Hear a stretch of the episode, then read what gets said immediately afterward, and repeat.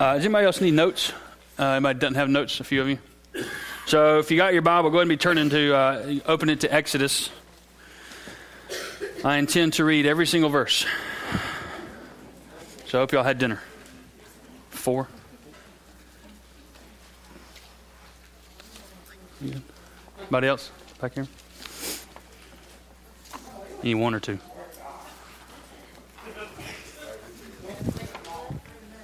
There you are. Anybody else? All right. So I did pretty good last week. I got through all the pages, so I set a pretty high standard for myself. So we'll get we'll get right in. Uh, Exodus, second book of the Bible, probably happened somewhere between 1446 BC and 1260. Now it's based on some constructions of some dates that emerged later in the Old Testament, but that's the most likely time frame that the actual Exodus, where Israel left Egypt, would have occurred. And you see the author, most likely Moses, or the book itself does not claim who wrote it, so inside the book itself there's no explicit claim. But the main idea or the theme of Exodus is the fulfillment of God's promises to the patriarchs that he would make their descendants a great nation. So if you remember last week, or if you've read Genesis, Genesis makes a promise to Abraham. Um, I'm sorry, God makes a promise to Abraham in Genesis 12 and 15. And he says, I will make you into a great nation. Now, Abraham was uh, 75 at the time, no children. Isaac wouldn't come for another 25 years. And so, Exodus is about the fulfillment of God's promises to Abraham. So Abraham had to wait 25 years for that initial fulfillment from when God said, You'll have a baby until when Isaac shows up. Now, he tried to help God along the way in between with Ishmael, but the promised son Isaac didn't show up for a while. And then Isaac to Jacob and on down the line. So that word patriarch, so that title patriarchs, talks about Abraham, Isaac, and Jacob. And so Exodus flows into the fulfillment of that particular promise. It's carried out against the opposition of what was, at that time, the greatest superpower in the world. That Egypt was an immense civilization, perhaps one of the greatest civilizations in the history of mankind, lasted well over 2,000 years, which you compare to our nation, which is less than 500 years old as, a, as, long, as, as long as we've been here, and uh, less than 250 years old as a nation, somewhere around there. I haven't done my math exactly. But Egypt was a massive human civilization, a powerful human civilization. And that's where the Israelites are. And so the story of Exodus occurs with that as the backdrop, this, this superpower of a civilization. It also occurs despite the unbelief and disobedience of the people of Israel themselves. That's one of the major themes that emerges that the people of God uh, disobey God over and over and over again. And yet God sustains his promise. God is faithful to his promise because he's God. So the first half of the book records the events that fulfill the promises made to Abraham that they would sojourn in a land not their own, they would be afflicted for 400 years, and then they would come out with numerous possessions. If you read Genesis, then you, you remember from chapter 15, verses 13 through 14, that God promised Abram, He said, Your people are going to sojourn in a land not their own, and then they're going to come out wealthy. And we see that happen in Exodus. The second half of the book deals with the events surrounding the covenant promises that God reveals, that God confirms, that the people break. They break God's covenant promises right from the get go, and then God renews it right from the get go. Exodus also begins to reveal the covenant instructions, which we call the law. The Ten Commandments are kind of the introduction to the law. Does anybody know how many individual laws there are in the Old Testament? A bunch. That's exactly right. Close, 613. You were right there. He said 12 and 14. 613 individual laws. The Ten Commandments are kind of the introduction of the overview or an, an, an encapsulation of those laws. Um, so, the basic outline of the story chapter 1, the history of several centuries of history, from Joseph to Moses. When Genesis closes, Joseph is second in command over Egypt. The people have shown up there because of the famine. They're around 70 or so in number, and that's where Genesis closes. And so, from the time Genesis closes until Exodus 1 opens, there's been about 400 years of time. And so, you can imagine what happens over 400 years of time. The people have expanded, they've grown, and most likely, I mean, they're well up over a million people at this point, the people of Israel. And so, several centuries of time are covered right there in chapter 1. Chapter 2 is the story of Moses' life before the Exodus. That covers a span of about 80 years which happens really fast, but that's, that's about how much, uh, how many years of his life that chapter 2 in Exodus covers. And then chapters 3 through 40 slow way down, about one year's time. And it's the story of uh, the Exodus and then their initial movement into the wilderness. So it covers a, a, large span of time, about 481 years, but the bulk of the book covers that one year span. So before we get going, and I give kind of a, an over, a theological overview of some of the themes that Exodus deals with, I want to give this definition of sovereignty because that's a huge theme in Exodus sovereignty. And the definition is God's absolute rule and authority over all things, or his exercise of power and authority over his creation. And that's something that Moses brings to the forefront. That's something that this story brings to the forefront. That if God is not in total control of everything, that means down to people. If God isn't in control, then the story doesn't make any sense, and the story wouldn't have happened the way that it happened. And Moses brings that out as the story is told. So, we're going to look at three different things that emerge from the story of Exodus. And the first one is that God works sovereignly. That that's how he works. He works not by dealing with circumstances as they come. He's not reactionary as far as, you know, something happens and then he responds to it. That's not the picture that we get from the Bible or from Exodus, but that God is working proactively. So, the first thing we see, the first place we see God working in this way is in Moses' life, and specifically in how he raises up Moses. So, in chapters 1 and 2, as I said, there's a large span of time covered, but then chapter 2 is about the birth and the early life or the life pre Exodus of, of Moses. Um, because the Israelites uh, reproduced so quickly because their number expanded so much. Pharaoh, uh, the current Pharaoh at the time of Moses' life, became worried that they might lead an uprising and overthrow them. And so uh, that he enslaves them, hard, forced labor.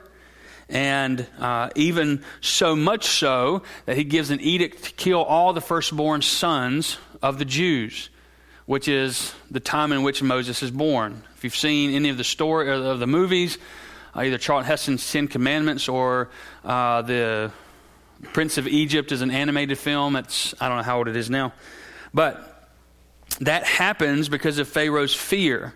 Now, as a lot has changed because when Genesis closes, Pharaoh has a good opinion of the Jews, so much so that a Jew is installed as number two in command. But in 400 years' time, that relationship has changed so much so that Pharaoh is now oppressing through slavery these people. And so it's against this backdrop, this background, that God is raising up Moses. The people are oppressed, the people are enslaved. Pharaoh is, is, is committed to not letting them grow and gain power. And this is when God begins to act and carry out his plan. So Exodus gives us a glimpse into the reality that God is sovereignly working behind the scenes even when we can't see him. Now, that line right there should have been a deep comfort to you. That's not just a truth in Exodus, that's a truth about God's character. That when you can't see God, or when you can't sense God, you can know that God is at work. Now, I have a, a favorite quote of mine. It's not a, a Bible quote, but it's a quote related to the Bible. And the quote is God is doing 10,000 things a day in your life. and you might be aware of three. And that's the story of Exodus. That the people were enslaved, that the people were fearful, the people wanted to be rescued, they wanted God to intervene, and yet they couldn't see. If, you you've been doing the Sunday school uh, book, I can't remember the name of it, in Job, it's looking at suffering. It quotes the, the passage from Job 23 where Job says, I can't see God. I've looked for him in front of me, I've looked for him on my side, I've looked for him behind me. I can't see him, but I know he's there. I know he's working. And that's one of the truths that emerge from Exodus. That even though things seem to be going south, it's not that the people just can't see God, it's actually things are going badly. And yet God is at work. So, with, with details that remind us of Noah, Moses is saved. Moses is put into an ark of sorts that's coated with pitch and tar, like the ark itself would have been. Moses is placed into water inside of this ark like basket, and he is sovereignly guided down the Nile River to exactly where Pharaoh's daughter is out for a bathe. Now, some people may say that's coincidence, and uh, I just believe coincidence is a fancy word for God's sovereignty. And I think that's, that's the approach the Bible takes that God does not work accidentally, God makes no mistakes. And so Moses is put in this basket. He finds his way by God's hand to Pharaoh's daughter, who knows he's a Jew. He knows, she knows he's a Hebrew child, and yet takes pity on him, has mercy on him, sends him back to his his biological mother to nurse him and to raise him up for a few months, and then he comes to live with her. And he's raised in the palace. So, chapter 2 doesn't give us a lot of insight into the life of Moses in Egypt. There's some creative liberties taken in the movie Prince of Egypt. If you've ever seen that movie, anybody ever seen that movie? Uh, all the stuff with Ramesses and growing up together, that's all fictional. We don't know if that happened or not. The Bible doesn't talk about that at all. It could have happened, but the, the, the, type of nuclear family relationship that we see portrayed in Prince of Egypt is more related to what we see now, and it would have been awkward in this time period based on other research that we've done. But we don't know anything about his, his adolescent years, his adult years. What we do know, and what chapter 2 does tell us, is that Moses becomes a murderer. That's really kind of the highlight of chapter 2. That Moses is saved by God's sovereign hand through a very unlikely scenario. The, the Nile River is big. The Nile River has some, some nasty animals in it. It's fierce. And yet, this baby winds up at Pharaoh's daughter's feet. And then he's raised. And it tells us in chapter 2 that uh, in verse 11, one day when he'd grown up, he went out to his people and looked on their burdens, and he saw an Egyptian beating a Hebrew struck down the Egyptian, and hid him in the sand. That's our introduction to Moses, the grown up. That somewhere along the way he realizes he's a Jew. He has some compassion somewhat on this on this Jew being beaten, and so he takes matters in his own hands. He murders this Egyptian and tries to hide the body, and then it's found out, and it says in verse 15, when Pharaoh heard of it, he sought to kill Moses. Sought to kill him. And Moses flees out, out into the wilderness. But he flees under threat of his own death. He settles in the wilderness. He marries a lady named Miriam. And when chapter 2 closes, Moses is about 80 years old. He's lived out most of his life as a shepherd in the wilderness. That's where we find him at the end of chapter 2. That's where we find him when the story of Exodus gets going. He's an old man living in the harsh wilderness in the Middle East as a shepherd. And we see God's sovereignty in raising him up. But a second way we see God's sovereignty is that God calls Moses. He calls him. As much as Exodus is about Moses, what we glean from the story itself is that it's a story about God. Moses is a major character, but he's not the main character. The main character of the story is God. God's the one acting, He's the one calling, He's the one moving, He's the one sending and cursing and saving and sustaining and providing. It's all about God and His work. And so Moses is not looking to sign up for God's service. That's not how we find Moses. He's not praying that God would raise him up to deliver the people out of Egypt. As a matter of fact, he probably has no desire whatsoever to go back to Egypt. He's a wanted man. So, going back to Egypt, leading a revolution, leading an exodus of a people well in excess of a million individuals, was not on his to do list for the day. He's probably thinking more towards retirement. But yet, God calls him and God commissions him to go. So, even the amazing signs that Moses does, those are all conceived of, commissioned by, and carried out by God. God doesn't somehow infuse Moses with special power that Moses is then free to go and use on his own. Moses does nothing except what God allows him to do, what God performs through him. And so, if you know that story, Moses is out in the wilderness and God comes to him in a bush that's burning yet not being consumed. That, in and of itself, is an act of sovereignty. How can a bush burn and yet not burn? Because the one who made the bush and the one who made the fire can cause them to interact in any way that he wants them to interact. And so he sovereignly comes to Moses and commissions him and tells him to go. Well, we also see God's sovereignty demonstrated in his God's using of Moses to deliver the people. He not only calls him from the wilderness, but he accomplishes his plans through Moses. He doesn't say, Moses, I want you to do this, and then sit up in heaven and say, I'm really hoping Moses is going to get this done. That's not the picture we see of God. What we see God doing is doing exactly what he says he's going to do, and he accomplishes it through his chosen servant. So Moses returns to Egypt in chapter 4. He announces the Lord's plans to Pharaoh. He performs the Lord's signs before the Hebrew people because he tells God, he said, The people aren't going to listen to me. Not just the Egyptians, the Jews. And God says, Well, we'll make sure they're going to listen. So he performs signs in front of the Jews. They respond positively. Chapter 5, he goes before Pharaoh, and announces God's intentions and God's demands. And instead of what I'm sure he was hoping that would be the end of it, Pharaoh makes it worse. He says, All right, I'll just make your people's work harder. So he responds to God's instruction by sinning further and makes things harder. In chapter 7 through 12, Moses gives us the overview of the plagues that God brings against Pharaoh and against Egypt. Chapter 12 is about the death plague. The end of chapter 12 highlights the actual exodus, the formal leaving of Egypt of the Jews. This is where it says that the, the, Egyptians allowed the Jews to take whatever they wanted to take. So it says, the Bible says they plundered the Egyptians.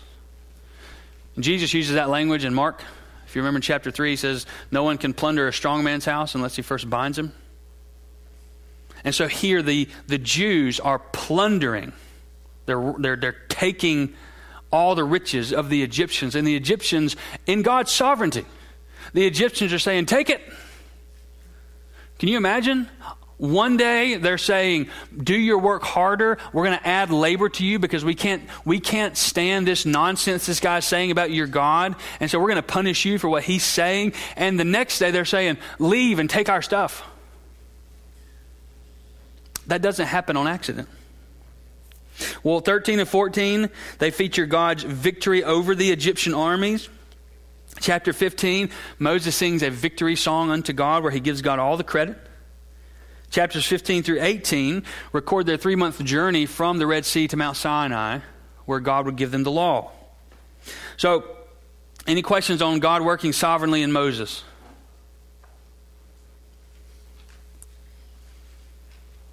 Yes, sir.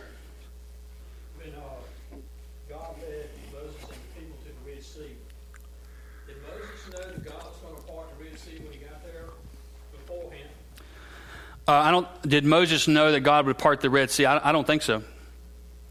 The Bible doesn't indicate that he does. I think God kept Moses in the dark on a lot of things that ha- didn't happen until, because probably what would have happened is he would have said, you know, there's a different way we could go where there's not this big body of water. Just like if God showed us the map of our lives, we would probably, ha- let's have a sit down and kind of renegotiate some of these paths. But no, I don't think he did. Um, let's look at God working sovereignly in Pharaoh. Pharaoh is another major player in the first part of the book. They're almost kind of opposites because whereas Moses had nothing yet ends up gaining everything, Pharaoh is the, the, the ruler of the known world at that point who has everything and yet loses it all because he tries to contend with God. And so, just as much as God is working sovereignly in Moses' life, God's also working sovereignly in Pharaoh's life. So God places Pharaoh in his position. He tells him that in a number of places in, in, in chapter 9, verse 16. Moses is speaking to Pharaoh and he says, God says that he's raised you up for this time. That, that you didn't get to this position for any other reason except that God put you there. And that's a big deal. He goes, uh, Paul reflects on this in Acts 17, where he says, From one man, God made every nation of men that they should inhabit the whole earth. And he determined the times set for them and the exact places where they should live. That's a biblical definition of sovereignty. God determines our lives. God determines everything about his world, and that's right. And scripture is clear the Lord is the one who humbles and exalts, even when it comes to kings and presidents and people in power. God is sovereign over those things. Well, we see God sovereignly hardening Pharaoh's heart. You see it on your, on your notes. This part of the story often bothers some, but it's crucial to understanding why and how Israel escapes Egypt. That God works sovereignly in putting Pharaoh in his position of power, but also in hardening Pharaoh's heart. God warns Moses ahead of time that he will do this. If you got your Bible open in Exodus chapter 4, Exodus chapter 4 and verse 21. says that the Lord said to Moses, When you go back to Egypt, see that you do before Pharaoh all the miracles that I've put in your power. But I will harden his heart so that he will not let the people go. Those are difficult texts to read. And yet they're an essential part of the story because just as much as God was sovereignly working to deliver the people by raising up Moses, he was delivering his people by hardening Pharaoh's heart. These verses state that God purposefully hardened his heart. There are numerous mentions of Pharaoh's heart throughout chapters 7 through 11 of Exodus. Some state that God hardens Pharaoh's heart. Some state that Pharaoh hardens his own heart, or it just records Pharaoh's heart was hardened. But the picture that is drawing out is Pharaoh's hardness of heart comes from God. It's akin to the death of King Saul. First Chronicles uh, chapter 10. If you ever read that story, and I encourage you to read it in First Chronicles 10, it says that Saul is in a battle and that he realizes he's, he's defeated.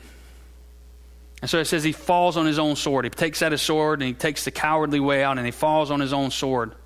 He says that in verse 4. But then in verse 14, it says, And so the Lord God put Saul to death. And so you see that God sovereignly is working in both situations. But right after the plague of hail and before the locust, Pharaoh hardens his heart, and it is described as sinfully guilty. It says this in chapter 9, 34 through chapter 10, verse 1. If you want to flip there and look, or I'll just read it, chapter 9, 34, it says, But when Pharaoh saw that the rain and the hail and the thunder had ceased, he sinned yet again and hardened his heart, he and his servants, so that the heart of Pharaoh was hardened and he did not let the people of Israel go. Then the Lord God said to Moses, Go into Pharaoh, for I have hardened his heart and the heart of his servant. And so, what we're seeing is this theological truth that God is sovereignly at work in everything, and that God purposefully did this for the rescuing of his people. But alongside of God hardening Pharaoh's heart, we see God defeating Pharaoh. See on your notes there that God's sovereign work in Pharaoh culminates or comes together when he defeats the armies of Pharaoh. Moses records that God led the Egyptian army into the Red Sea. They've come out of Egypt, they've gotten to the, the edge of the sea. Pharaoh changes his mind, and so he goes after them with, at that time, what was the largest army in the world of, of, of infantrymen and chariots and horses. Here comes this massive army to take back Israel. And so God parts the sea by his sovereign power because, again, if God can, can make a burning plant burn and it not be consumed, he can tell the water to spread apart for a little bit and dry up so people can walk on you. And so the, the sea parts for the, the people to pass through, and this was no quick incident. A million people don't move fast. But then, while God is holding them back, if you've read the story, God's holding the, the Egyptian army back with a pillar of smoke and fire. He finally lets it up, and the, and the army chases Israel into the sea, where God closes the sea on him. And so you see there on your notes, God uses the same implement, the Red Sea. He uses the same thing to be both an act or, or a, a, a tool of salvation for his people and a tool of judgment for the Egyptians. It's the same thing. The Red Sea that has been parted. And for one group of people, it's salvation. And for the other group of people, it's judgment. And God can do that. According to Scripture, and the book of Exodus in particular, we don't get a view of a passive God. What Exodus tells us is that God is proactive, that God is very active in the world, putting together his will and carrying out his will. Circumstances don't determine God's plan, God's plan determines the circumstances. And this is the story of the whole Bible. That this is why we see so many unlikely things happening throughout the Bible. From the promising of a child to a barren hundred year old couple, Abraham and Sarah, to God Himself putting on flesh and willingly dying on the cross. Those are unlikely things. And they would not happen outside of an, a sovereign God working out His will. It's a good quote. The great story of Scripture from start to finish presents, a, presents God's sovereign purposes amazingly worked out. So God works sovereignly in both Moses and Pharaoh's life, and that is what we are supposed to witness. So that as his people, we will personally hear God's promises to us, believe those promises, obey him, knowing that he will accomplish everything he said he would do. You know why it's good news that God is sovereign? Because he promises to save all those who have faith and walk in faith. Because he promises that even when you pass through the waters, he will be with us. That he promises, even though our outer, even though our outer selves are wasting away, he promises our inner selves are being renewed day in and day out. He promises us that on the next side of death is life eternal. You know why he can promise those things? Because he's sovereign because he is totally in control. Well, a second thing we see is that God works sovereignly to save a special people. That we see his sovereignty at work, but we also see that it's directed in a certain way, which is the salvation of Israel. That he's chosen Israel over and above all the other nations. Exodus challenges this commonly held belief that God treats everyone the same way. And that's just something that the Bible gets up in our business about. Now, this has no bearing on, on, on, if God is fair or not. It has no bearing on whether God is just or not. God is entirely fair. He is committed to upholding justice because God Himself is justice. And you see there on your notes, no one can require mercy from God because it's His mercy. You can't walk up to somebody who owns something and demand it from them. It's theirs. They have a right to do with it as they please. And w- what we also know is that God is entirely just and fair. Everything he does is right. And so we see this in a number of ways. He distinguishes his people, the Jews, from the Egyptians. He does this in the story. He, he says to, uh, to Pharaoh that he's going to make a distinction when it comes to the plagues. He says, This stuff, some of this bad stuff, is going to happen on you guys. It's not going to happen on my people. You can count on that. And so several of the plagues happen, and they affect the Egyptian people their livestock and, and, and, and their lives, but the Israelites who are living in the very same city aren't affected. And God told him, I'm going to make that distinction. Wait and see. We see this again with the plague of the firstborn. God instructs the Jews, here is how to be saved. And he makes a distinction between the Jews and the Egyptians. And he distinguishes them by saving them from the death plague. Well, later we see that God will distinguish his people from all the peoples of the earth, not just the Egyptians, but from all people. In chapters 1 through 18, he distinguishes them from the Egyptians, and in chapters 19 through 40, God distinguishes the people from the rest of the peoples of the earth. And he does this in a number of ways. He does this by giving them the law. He doesn't give the law to any other people group on the earth. He only gives the Ten Commandments and the law to the people of Israel. In chapter 19, God is specially present with his people at Sinai. If you ever read the story, it's an incredible story. They're at Sinai. God comes down on the mountain in a, in a pillar of thick black smoke. Fire is going up, smoke is going up, the earth is shaking. It's quite a tremendous scene. And God is, is, is specially present there to give them the law. This is a quote from chapter 19 in Exodus verses 4 and 6. God says, You yourselves have seen what I did to Egypt, how I carried you on eagle's wings and brought you to myself. Now, if you obey me fully and keep my, keep my covenant, then out of all the nations you will be my treasured possession. Although the, although the whole earth is mine, you will be for me a kingdom of priests and a holy nation. So he's saying there's something particular about Israel that God will relate to them in a way that he'll relate to nobody else. That he's going to give them the law that he's not given to anybody else. Now, Peter picks up on this in 1 Peter chapter 2. He says, We are uh, a, a nation of priests, a holy nation unto God. I preached on this at Christmas time. He draws it directly from this promise. Because when God relates to a special people, they become different from the world. And we see that leading us into uh, the next section there that God teaches and calls Israel to holy obedience. And He does this through the law. He gives them the law and He says, I expect you to live a certain way. So, how is it that God is going to distinguish this special group of people, the Jews, from the rest of the nations? It's going to be through obedience to his law, it's going to be through righteous, holy living.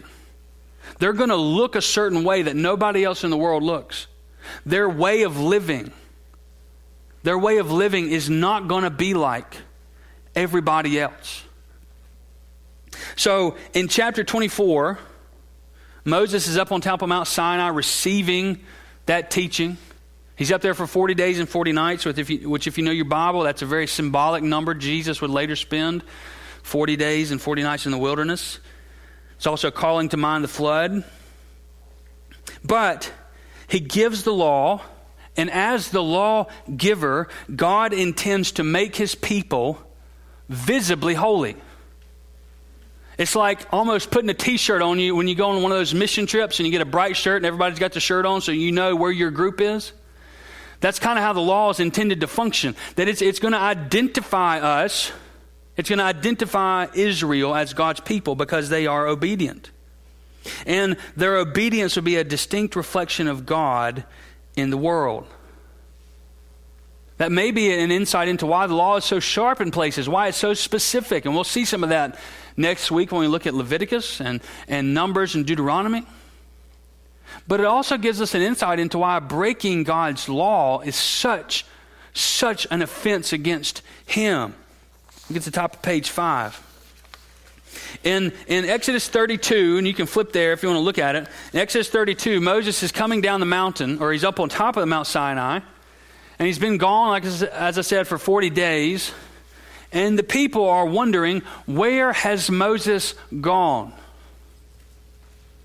Now, I'm going to take some liberty and make some assumptions about you, and if it's not true, then just forgive me because there's, there, there are truths about me, and because you're like me and being a human, I'm just assuming they're true about you.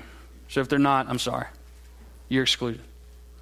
But I like to think about myself that if I had seen God perform the plagues, that if I had seen God do the things that He did, if I had, if I had walked through the Red Sea on dry ground. And I had looked over there, and there's a wall of water. And I looked over here, there's a wall of water. And then I got out on the other side, and I looked back, and I saw Israel or, or Egypt's army swamped, wiped out because of the ocean. I like to think about myself, I would never doubt God again. And I make the same assumption about y'all. You like to think if you had seen all of that, if you'd have been there in person, if you'd have smelled the salt water and you could have touched that water, yeah, that's real water and God moved it, then, then we would think, never again would I doubt God. And without a doubt, that's what the Jews thought. How could they ever doubt God having, having seen him done all of that? And oh, by the way, we've been on a journey through the wilderness for three months, and there's been nothing to eat or drink, but God has provided that too.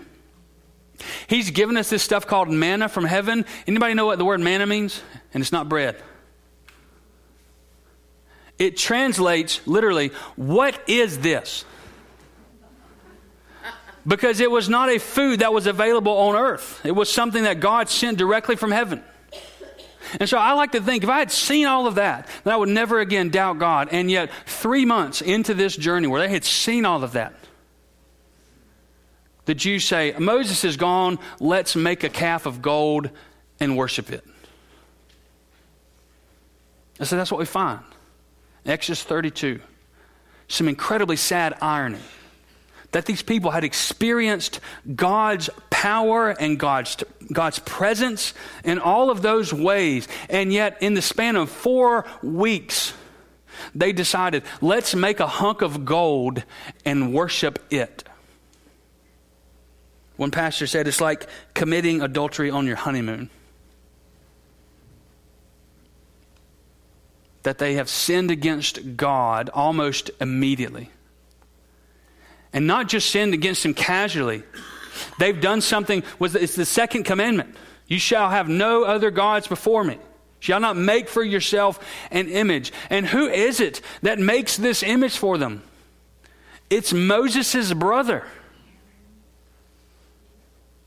the high priest. Now, if we had somebody that committed that level of sin who, who was in a leadership position, we would be often quick to say, Get him out. I'll forgive you, but you can't be there anymore. And you know what God does with Aaron? After he fashions this golden implement of idolatry, he lets him be the priest. He blesses Aaron's line so that all the high priests would come from Aaron. Look at uh, on page five, that second section. So it didn't all of a sudden come to this. This, this didn't come out of anywhere or out of nowhere. The people had grumbled against God all along the way. They grumbled against him God, I am hungry. God, I am thirsty. We had it better back in Egypt. We were slaves, yeah. We were whining back there, yeah. They were beating us and killing us, yeah. But we had food.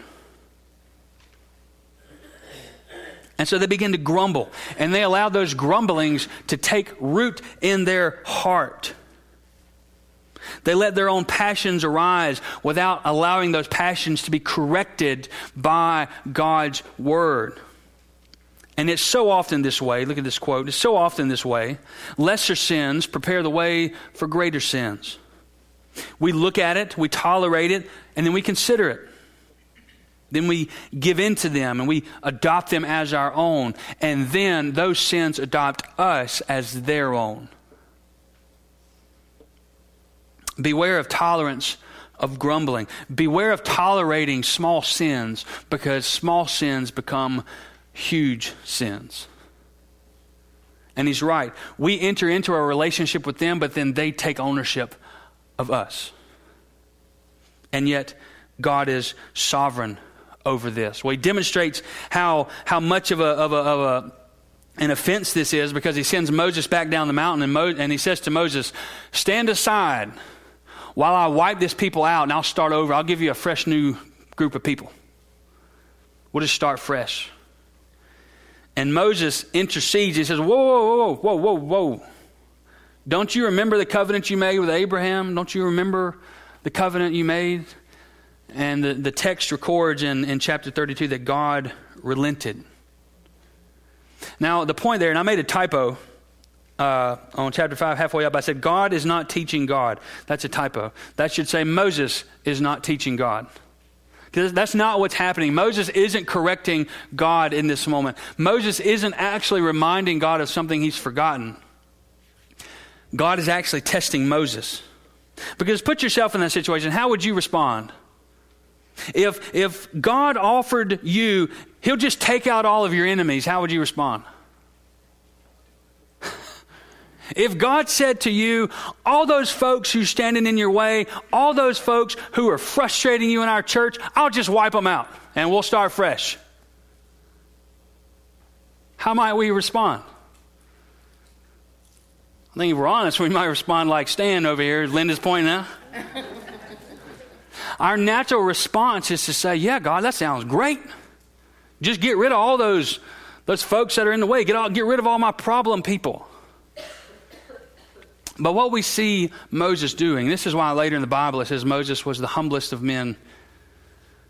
We see Moses remembering himself what God had promised and what God is doing. God works in his hard hearted people. God doesn't abandon his hard hearted people. God actually sustains and shepherds and changes his hard hearted people. And he does that by granting Israel his special presence. You see, he would arrange them. Look, you're going to put your tents in this big arrangement, and right in the middle, there's going to be this thing called the tabernacle. And that's where I'm going to dwell. I'm not going to do that with any other people in the earth. No other people are going to have the special presence of God but Israel, and it's going to be the central focus of your life. Everything about how you live will be oriented around God. Everything about your life will be reminding you that God is central to everything. And so, in the few minutes I have left, I want to talk about this number three that God works sovereignly. He works sovereignly to save a special people. But all of this, all of this is for the revealing of God's glory. That God does all that He does for the sake of his own glory. It's a book about the glory of God. It's the central biblical truth of this book. If you want to know what the book of Exodus is about, it's about God's glory. This is something that the movies miss. The Prince of Egypt and, and the Ten Commandments, they they more focus on slaves being held under captivity and being freed. And they miss this. They totally miss this aspect that the central truth of Exodus is about God's glory. The central truth of the Bible is about God's glory. The Bible doesn't make any sense if we don't understand this truth. It challenges, Exodus challenges the more modern idea that God does everything for humanity's sake. Sometimes we like to think God is up in heaven just, just waiting to do something for us. And while God does love us and care for us and shepherds us and promises us life through his son Jesus Christ, humanity is not the central focus of God's creation. It's not the central focus of God's working. We see that not only are we not the central purpose, but God's glory is what is central. God's glory is what he is committed to the most. And we see this all throughout the book of Exodus. The whole book's about establishing his fame, it's about establishing his glory. We see it in the hardening of Pharaoh's heart, and you can look these up later. In chapter 7, verses 3 through 5, God says, I'm going to harden Pharaoh's heart so that he comes to know who I am. We see it in the plagues. Chapter 8, verse 10, chapter 9, 10, 11. God says, I am going to do this so that Egypt and Pharaoh will know who God is. We see it in God's raising up of Pharaoh. We see it in the salvation of Israel in the Red Sea in chapters 14 and 15. Why does God do that? Because God is glorifying Himself in the salvation of His people and the defeat of the enemies of His people. We see it in Moses' song of salvation. If you have your Bibles open, flip over to chapter 15 of Exodus. Moses is singing this great, he's leading the people in this, this great song to God. And in chapter 15, it says, The people have heard and they tremble. Pangs have seized the inhabitants of Philistia. Now are the chiefs of Edom dismayed, trembling seizes the leaders of Moab. All the inhabitants of Canaan have melted away. Terror and dread fall upon them because of the greatness of your arm. They are still as a stone till your people, O Lord, pass by. God reveals his glory so that his people come to know who he is and so that God's enemies come to fear God. Think about that. Verse 15. It says, Because of the greatness of your arm. You know what that means? God slid up his sleeve and just flexed. And it says, And the nations just stood still until the people passed by. Because God is concerned, God is committed to revealing his glory. And so here we have the message of Exodus that God Himself is greater than all gods. Amen. There's no other God besides God. There's no other God even on the level of God. And as a matter of fact, there aren't even other gods. Amen. That He works sovereignly to save a special group of people so that we would behold His glory. That's what God wants us to come away with when we read the story of Exodus, that we see this great, glorious God works sovereignly to save a people. And in saving those people, he gives himself fully to those people. This is what he's doing in the church. This is why Exodus still matters in the church, because it's the story of what God is doing in our lives. Look at that chart I put there on the bottom of page six. The salvation of Israel in Exodus was God's greatest act of salvation in the Old Testament, but it merely pointed to something that was yet to come. All that God did with the Jews in the Exodus from Egypt was just something pointing forward. God was saying, just wait and see. Because you see there in the left column that Israel was, they were under captivity in Egypt.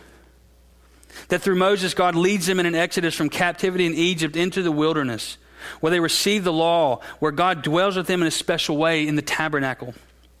We see that God leads them through the wilderness, providing for their needs, dealing with their sin, ultimately leading them to the promised land, a land flowing with milk and honey, where He says to them, If you will obey, this is, I quoted, I think, Deuteronomy 30 last time. God says, I'm setting before you today life and death. Choose life that it might go well with you in the promised land. Well, think about the church. Exodus is just a picture of what God's going to do in and through Jesus Christ. Because whereas we are not captives in Egypt, we are, apart from Him, captives in sin. Ephesians chapter 2 says we are dead in our trespasses in sin and sins. Slaves to Satan is what Paul says. It's, and, and through Christ, God leads the church in an exodus from captivity in sin into sanctification. We're not led into a physical wilderness, but we're led into sanctification. We are given special insight into His Word, special fellowship with His people. We are indwelled with the Holy Spirit. No longer is the presence of God confined to that innermost room in the tabernacle in the center of the camp. Now God dwells in that very special way inside of every single Christian. So, the central point of God being in the center of the camp, as the, uh, reminding the people that God is the center of everything, God now gives us His Holy Spirit to live within inside of us, to remind us continually that He is our God. And then finally, we see that God leads us through the wilderness of sanctification where God deals with our sin, where God is growing us to be more like Christ, where God is, is dealing with the hurts and the pains of this world until one day we will come up on the banks of the promised land like our brother Thomas did just this afternoon. And God will see us faithfully into a land flowing eternally with milk and honey. God will provide for our needs just like He provided the Israelites manna from heaven. He will provide for us in unlikely ways, like when He told Moses, Go over there and hit that rock. And God will faithfully shepherd us, even in the midst of our own disobedience. If you've ever tried to obey God for an extended period of time, you know it just doesn't work. You, we, we can't obey God perfectly we can and should try. We should walk in faithfulness. We should flee from sin. But just like the Israelites who saw all that God did, we are tempted to turn away so quickly to worship maybe not a golden calf, but so many other things that, that, that, that beckon us to worship money or dreams or goals or anything, worry, anxiety, any of that. Exodus challenges our ideas about God, about salvation, and it challenges us to see that God saves a special people for his own glory. Why does the church exist? The church exists for God's glory, for no other reason. That is what we are to be about as a New Testament local church right here in Roxboro, North Carolina. The making much of God's glory. So, any questions before I, I pray?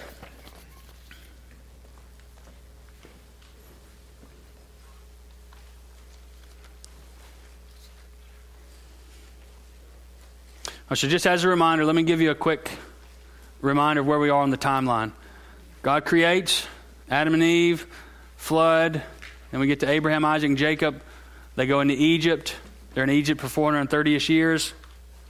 God raises up Moses. They lead them on the Exodus. They come to Mount Sinai. That's where we are in the biblical story. All the stuff that we've talked about has already emerged in the Bible. And I don't want to spoil anything, but this is what the rest of the Bible is about. I remember I said last week in Genesis that we can, we can determine the end from how it starts. And that's what the Bible is about God working sovereignly to save a special people. And what makes them special is that he gives himself to them. And in doing so, heals their sin and causes them to walk in righteousness and causes them to live distinct from the rest of the world. Which, if you're thinking about how does that apply to me? I keep a quote. I keep a lot of quotes in the front of my Bible. Uh, I have a whole page. I just taped them in there. One of them says this it says, The Christian life is long obedience in the same direction. That God intends to work out the story of Exodus in your life until you die, if you are a Christian. If you are a Christian, then God has saved you from your sin and will walk you through the rest of your life until He shepherds you into His presence. And He intends to do that to glorify Himself, to make much of Himself and to see to it that you live a distinct, holy, fulfilling life. Let's pray. God, thank you for your word and thank you for a chance to open it and to consider it. Lord, help us to not take these privileges lightly. We have brothers and sisters around the world who aren't able to open the Bible publicly, they aren't able to gather publicly and freely. Lord, we pray for them. We pray that you would give them their, your Holy Spirit in a special way that you would infuse them with a passion to make the gospel known. God, we pray that for us. That you infuse us with a passion to make the gospel known.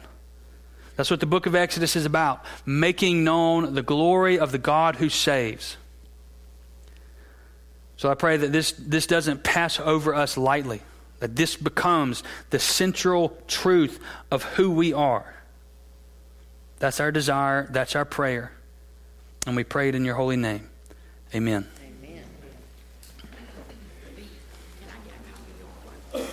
Amen. My, yeah.